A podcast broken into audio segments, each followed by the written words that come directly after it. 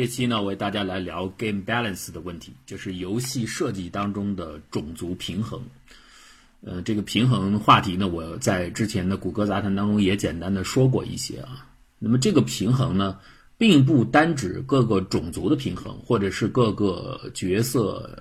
这个门类的平衡，法师啊，您是德鲁伊啊，还是战士啊，不光是这个。那这个所谓的平衡呢，实际上是游戏设计当中一大类实操的，就实际的开发的技巧了，也包括难度的平衡。您总不能，比方说我们现在的游戏都有进阶啊，这进阶呢，你也不能太难，也不能太容易，太难了就没人玩了啊，太容易了呢，到后面就没有成就感了，也留不住资深的玩家。那么包括单机游戏，它也有所谓的平衡的问题。呃，我们今天呢说的呢就稍微说的具体一点吧。就我之前呢觉得这平衡问题就是一个数学问题，最开始不太了解的时候，就是觉得用数学工具或者方法大概就能够很好的，至少相当程度上解决平衡问题。比如我们现在可知道很多的这个游戏开发公司啊，当然各家有各家的高招，各村有各村的做法。呃，用的方法不一样，有的小一些的就比较简单一些啊。大型的公司我知道有的现在在用 A I 来做啊，包括前段时间我们知道星际那个用 A I 和人机对战都做到了，那么可以想见得到它呃开发的过程当中一定有 A I 的测试工具啊，来帮助跑。呃，简单的小公司呢可能就差一点，比如用一些 Excel 表格把一些公式大概图线啊数据输出来。它主要的目的是让我们设计的参数能够维持在一个大致的合理区间，所以我原先这是第一阶段的理解，它就是一个数学问题。到了后面呢，知道了一些开发流程之后呢，我觉得这个是一个管理流程的问题，管理模型的问题。数学呢，或者是相应的一些辅助的软件啊，这是中间的一个环节。呃，大量的还是要靠人去测啊，有内测、有试测等等，外边的用户来测。只有在测试的过程当中，你才能真正的把你认为原先没想到的很多的边缘极限情况给跑出来，这也是实际情况。现在目前大部分的游戏做这个 balance 大概都是主要是依依靠人来测啊。呃，再往后了解的深了以后，你会觉得这个不光是这个管理啊，或者是数学啊，还是开发的技术问题的，它还是一个社会问题，就是一个社区管理的问题。大家知道在 game balance 里边有两个术语了，一个叫 nerf， 一个叫 buff。 这 nerf 是什么呢？就比方说我在玩一款网游，我喜欢用一个角色，但是我老是被另外的一种门类给克制，我觉得心里特别别扭。后来我就觉得这不是我技术问题，问旁边的人说你也你也用法师，你是不是老被别人克？他说对，老被别人克。那行，我就要向游戏公司反映，旁边这个族太强了，你得把它的属性调弱一点，比如说把它技能调低一点，把它的 H P 调少一点等等，反正你要让它弱一些。这种建议呢就是 nerf， 就是你你给它弱化。那与之相对呢就是 buff， buff 就是强化，把我自己这个喜欢的角色调强。所以你去看暴雪的那社区里边，一天到晚大家就在吵的就是把这个给 nerf 了，把那个给 buff 了。天天吵，如果暴雪不调的话，我要退出，我再也不玩这游戏了，太垃圾了等等。底下人说你你要退，你早点退，别在这儿，我不同意，我不同意你 nerf 或者 buff， 所以就吵来吵去的。暴雪呢不能完全听用户的，如果完全听用户的话，那就没得干了。他们还是有自己的一套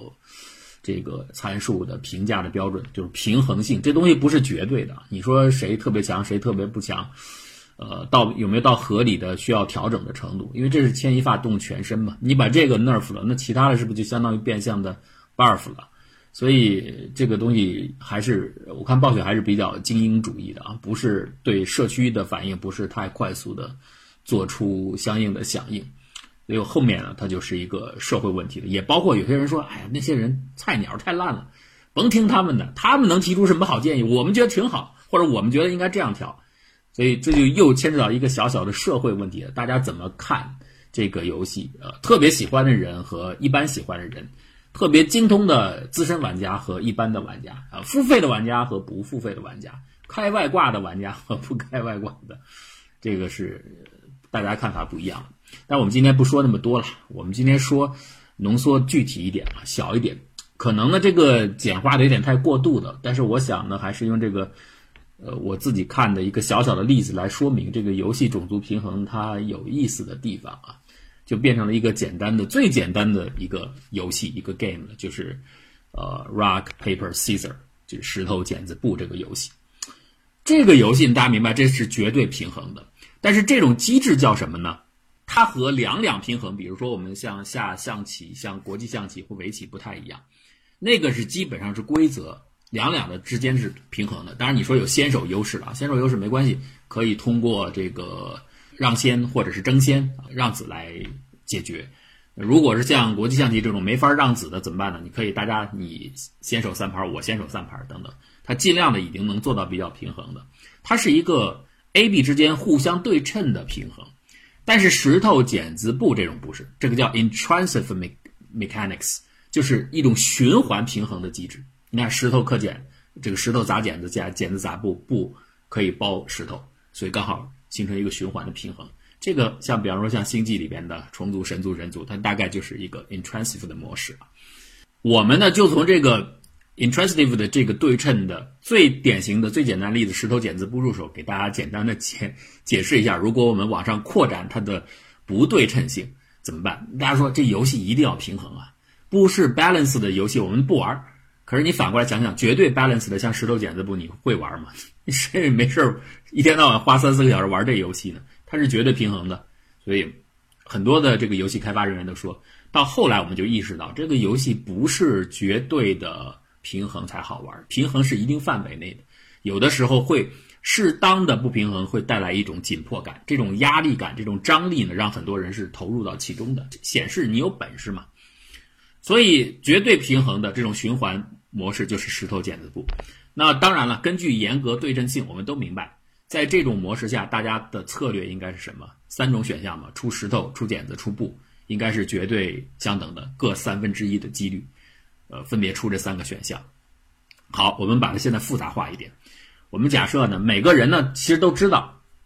可是呢每个人可能有习惯，比方说他稍微他喜欢出锤子一点，另外两个选选项呢他没有那么爱好，这肯定的，因为我们这是一种比喻啊。就假设它有这种倾向性，它出锤子概率到二分之一，然后其他两个选项是四分之一。这个时候，如果玩家 A 是这样的话，倾向于出锤的话，那么玩家 B 应该做出什么样的响应呢？这个我们可以计算啊，代入很简单，一个三元的这个方程组，可以把它算出来。因为这个时候玩家 A 它已经不是均匀的了啊，它既然不均匀，那个对应的玩家 B 肯定也不是均匀的，他为了追求最大的胜算最大的利益嘛，结果呢是他出锤，他如果 A 是出锤子的概率高的话，那么玩家 B 出布的概率就高，这个跟我们的直觉是一样的。而且不一定是这个数，只要是玩家 A 出锤的概率高于他应该有的那个平均水平，就是高于三分之一，玩家 B 一定是出布的概率高，一定是这样，因为他这样获得超过平均线的那个收益，这个跟我们的直观的感觉都差不多。好，但是这里面有一个有趣的问题，如果 A 一直倾向于出锤的话，那么根据博弈论的结论，根据我们刚才说的计算啊，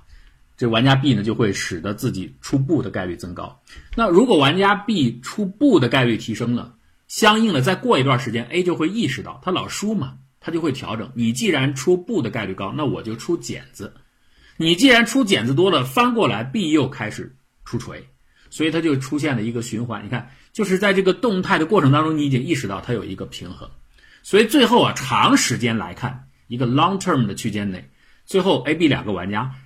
总共的统计下来，其实还是要回到平衡的石头剪子布各三分之一的局面。就即使你有一个临时性的角色波动，最后它会还是会回来。为什么呢？因为是你这个 game 石头剪子布这个游戏基本的决策结构决定的，它就本来最佳角色就应该是三分之一三分之一三分之一啊，所以这个游戏本身太平衡了，带来了这个角色最后无趣啊。那我们现在就开始给它增加不平衡性，怎么增加呢？我们先像游戏里边最大的一个不平衡的考虑，它有很多种了，什么各种各样的技能啦，各种各样的战略啦，然后各种各样的身体属性了，咱们先不说这个。另外一大类平衡当中经常要考虑的就是经济系统成本。A、B、C 这个石头剪子布这三个选项呢，没有什么成本的问题，我们把它引入进来啊。咱们把这个形式稍微换一换，比如说一个战斗游戏当中三个兵种，骑兵、弓箭兵、飞行兵。哦，这造这兵呢，我可以给它增加成本，就是需要花费金币。骑兵五十，弓箭兵七十五，飞行兵一百。然后他们相互之间打的时候呢，这也是常用的，跟实际的游戏很接近了，就不是说谁赢谁就一下像石头剪子布一样，赢就是百分之百获胜了。它引入一个比例，这个比例就相当于我的生命值的损耗。比如说骑兵打弓箭兵，骑兵能够战胜弓箭兵，但是呢，他在战斗过程当中他会损失 百分之二十 的生命。弓箭兵呢可以射飞行兵，但是呢在攻击过程中他会损失 百分之四十。飞行兵可以打骑兵，但是我们想想飞天上的兵，这个空军打步军呢，打陆军呢没有任何的威胁，就是这个骑兵没有办法去还击，所以飞行兵打骑兵损失是零。哎，你看这样就完全金额成本也不平等，呃，攻击的时候生命损失的程度也不平等。那我们就可以列出这样的计算的方程了。比如像骑兵打弓箭兵的收益，它损失是多少呢？损失自己如果完全失去的话，完全死掉的话是五十嘛，负五十。但是由于它只是损失 百分之二十， 所以就是负五十乘 零点二， 这是损失。得的收益呢是七十五，因为你灭掉了弓箭兵嘛，弓箭兵的造价七十五，所以这加起来得到了六十五，这个就是你呃骑兵打弓箭兵的收益。其他的各个项啊互相之间交战，我们就可以列出一个这个 cost list， 就是一个成本的表。根据这个成本的表，以及决策要均等或三个决策的决策概率相加等于一，这些定解条件我们最后可以求出来。这是一个理想化的问题啊。最后的结果呢是骑兵造骑兵的概率选择概率应该是 三十七分之十四， 飞行兵是 三十七分之十三， 弓箭兵是 三十七分之十。 弓箭兵最低，为什么呢？因为呢相对而言成本最高，造成的损失最大。所以如果你希望提升弓箭兵的比例的话，你要么把它的成本降低一点，那自然而然就决策当中就会反映出来，要么就是把它攻击别人的时候损伤和自己的损伤调低，使别人带来的损伤呢调高，这样都可以增加弓箭兵的比例。这是有一个理论的最佳值的。好，我们上述说这个例子是在成本方面以及生命不完全损失方面做了一些修正。还有没有可能修正呢？再把这个游戏搞得复杂一点，有。比如说我们可以把收益搞得不均衡。前面我们说的石头赢剪子，剪子赢布，呃，布包石头，大概的感觉就是各得一分嘛，就默认的是这样的嘛，就每一次你获胜得到的是一分或者是一个相等的得分。那我们把这个收益改变，我们假设的玩家 A 和玩家 B 在玩的时候， A 只要改改成不对称的啊，改成对称就没意思了。玩家 A 如果是出了锤子获胜的话，他可以得两分，反之玩家 B 如果出锤子获胜，没有这种奖励，这就把这种均衡给打破了。游戏呢就设计时候就不是要绝对均衡的，就是要打破，我们要研究打破之后它会出现什么样的情况。所以 A 如果是以锤胜的话，那么他得两分， B 没有这种额外的加分，还是一分。所以呢这个时候 A B 的成本矩阵就是不同的，两个不同的矩阵，我们同样把它带进去，这时候你就发现不一样了。你还是可以假设呃，这个 A 的三个选项的收益应该是相等的，因为是对称收益。B 自己的三个选项的收益也是相等的，而且它们各自加起来都等于一。可是这个时候 A 的出剪子的收益和 B 出剪子的收益是不等的，因为双方的成本矩阵不相等啊。所以这六个选项之间相互相对应的选项之间的等号关系，不像之前是要取消掉了。那么我们继续来往下解，解出来的答案呢 ，B 出锤子。决策的概率是 十二分之四， 出布的概率是 十二分之五， 出剪刀的概率是 十二分之三。 A 呢锤子的概率是 十二分之三， 布的概率是 十二分之五， 剪刀的概率是 十二分之四。 那这个结果怎么看呢？你看啊，根据规则的变化， A 它出锤子如果获胜的话，它带来了一种不对称的优势，就会得出更高的得分，对吧？ B 是知道这点的， B 因此特别担心自己因为呃，他 A 出锤子，自己出剪刀，输给 A 以后，让 A 得到过高的得分，所以他非常注意这一点，他要做出防御。所以 A 明白这一点，他自己呢知道这一点之后呢，他出锤子获得超额收益的概率反而下降了。那么同样的道理，出于 B 对 A 的防范， B 也不可能频繁的出剪刀，因为一旦出剪刀，万一让 A 得胜，那就会得到得到超额的收益，所以 B 针对性的出剪刀的概率也会下降。它正确的应对方法当中不会太频繁的出剪刀的，所以你看必出剪刀的概率是很低的，只有 百分之十二 嘛。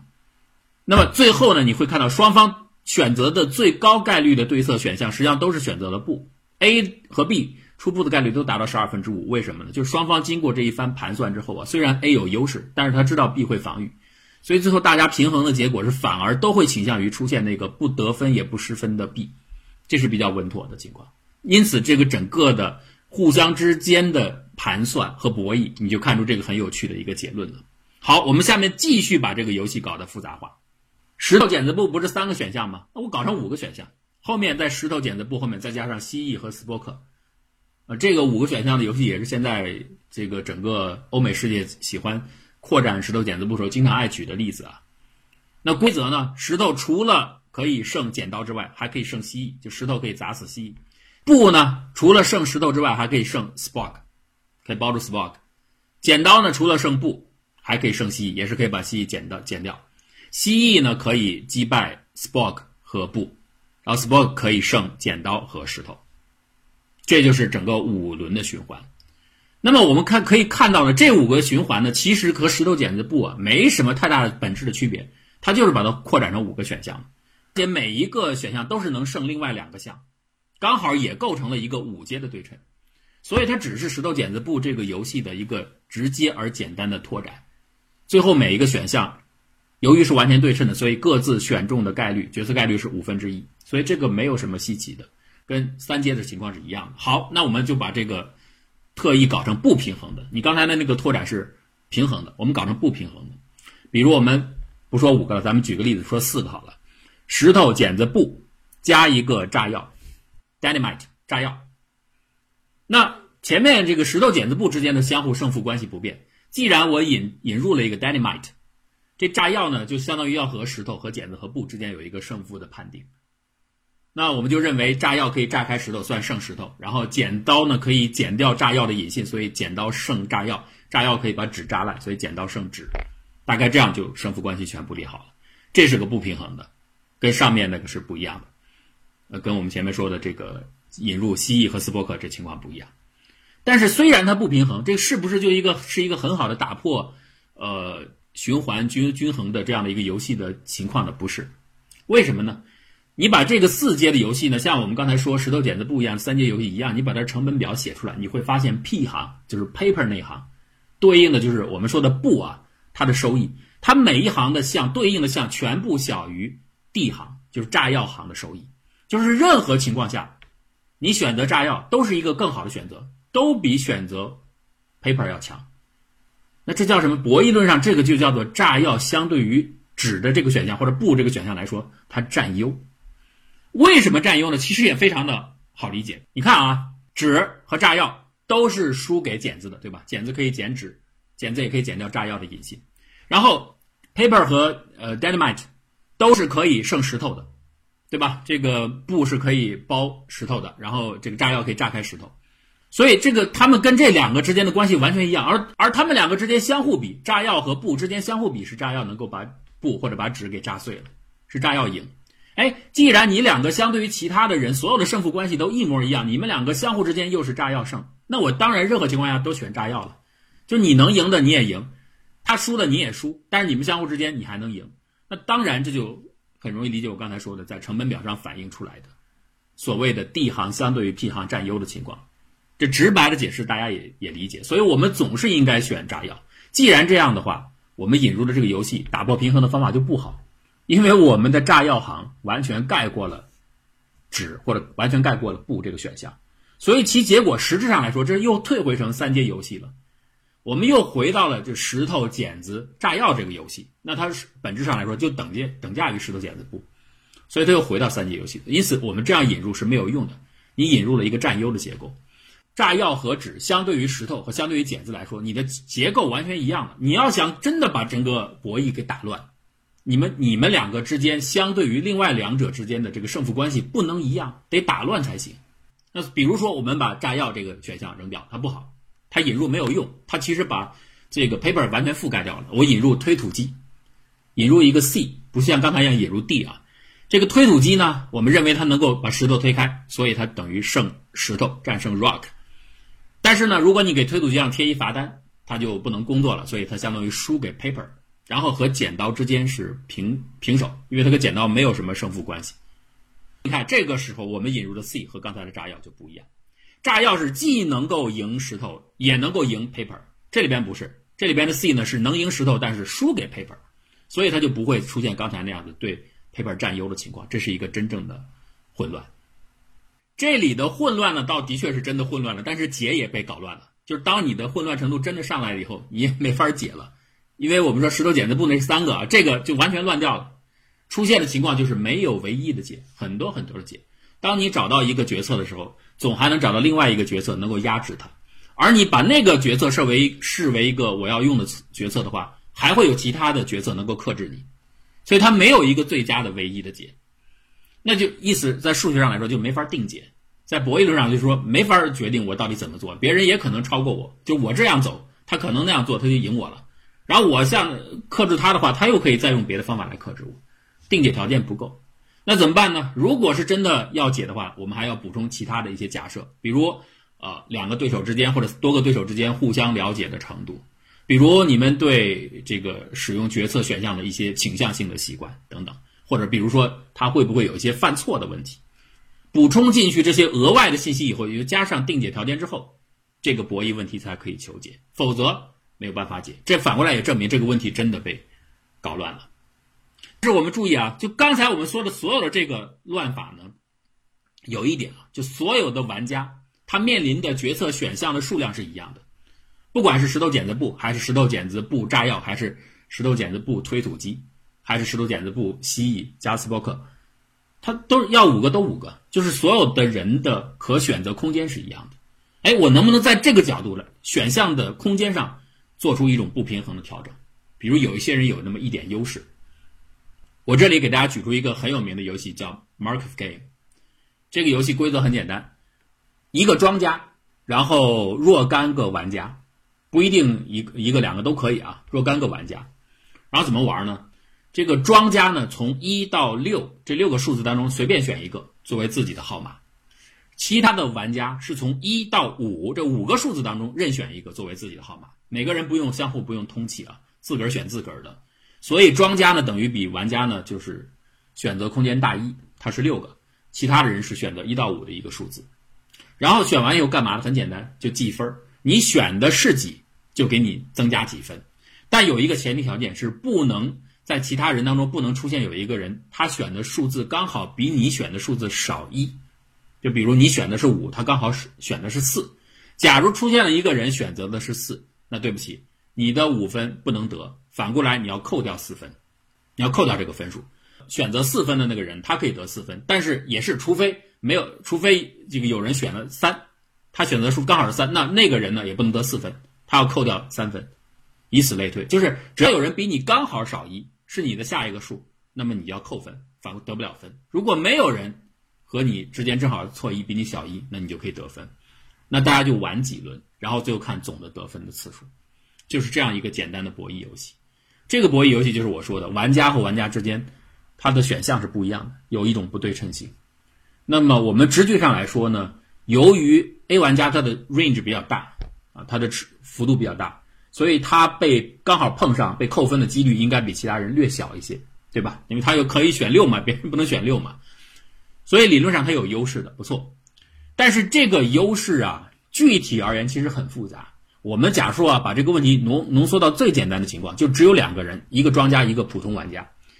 即使在最简单的情况下， Markov 游戏进行多轮玩下去，最后这个庄家的平均收益也只有 零点三一 啊，也不算太高。那如果这是只有两个人，如果普通玩家再多的话，那情况就更复杂了。所以这个先手收益啊，到了真正的复杂的博弈当中，情况会迅速的被稀释掉了，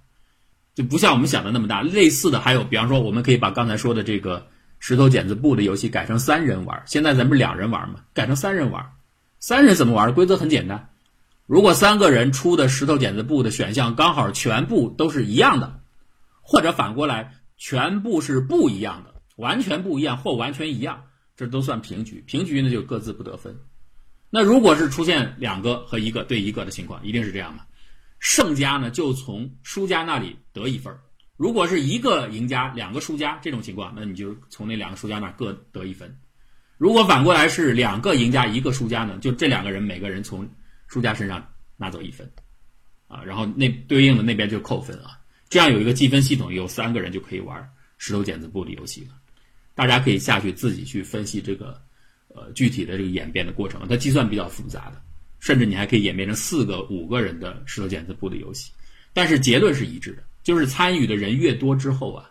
最后那个情况的变化是越复杂的。当然如果没有任何积分上的，就是每个人 A B C 三个人玩三人石头剪子布游戏，如果是完全对称的，那不用算你也知道，就是大家还是出石头出剪子出布的几率是一样的。我指的是有不对称性在里边，比如同样你规定出石头赢的话每个人得两倍的积分，那这个等于得出石头有优势了。你会看到当玩家人数多了以后，这个优势也会被慢慢的抹平掉。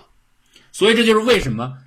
在我们的真正的游戏当中，我们带来一些不均衡的东西，但实战的过程当中由于巨大的复杂的演变空间，它这个优势会迅速的被抹平掉。而你初期引入了这点的不一致呢，就增加了它的多样性呢，它就好玩了。所以绝对平衡的游戏并没有意思了，相对平衡啊，而且满足多样性的要求就非常有意思。当然有些游戏很很取巧了，比如现在吃鸡游戏，它就不用太考虑种族啊前后的这个设计，因为大家基本上情况差不多，除了初始随机的装备有点差异之外啊，基本上情况是接近的。所以这个就是我们今天跟大家聊的呃，游戏平衡的问题，不能太平衡，也不能完全不平衡，要设计到刚刚好，让人有紧张感、压迫感，但是呢，又有这个可能的获胜的渠道。我们就用这个石头剪子布的游戏跟大家来简单的聊聊。呃，最后呢，再跟大家说一下啊，我在看这个 Game Balance 的一些材料的时候，我这儿找到了一个挺不错的教程。然后我已经把它整理下来，做了一个简单的文本材料，然后这个文件呢就放在我们的微信公号的小额通里边，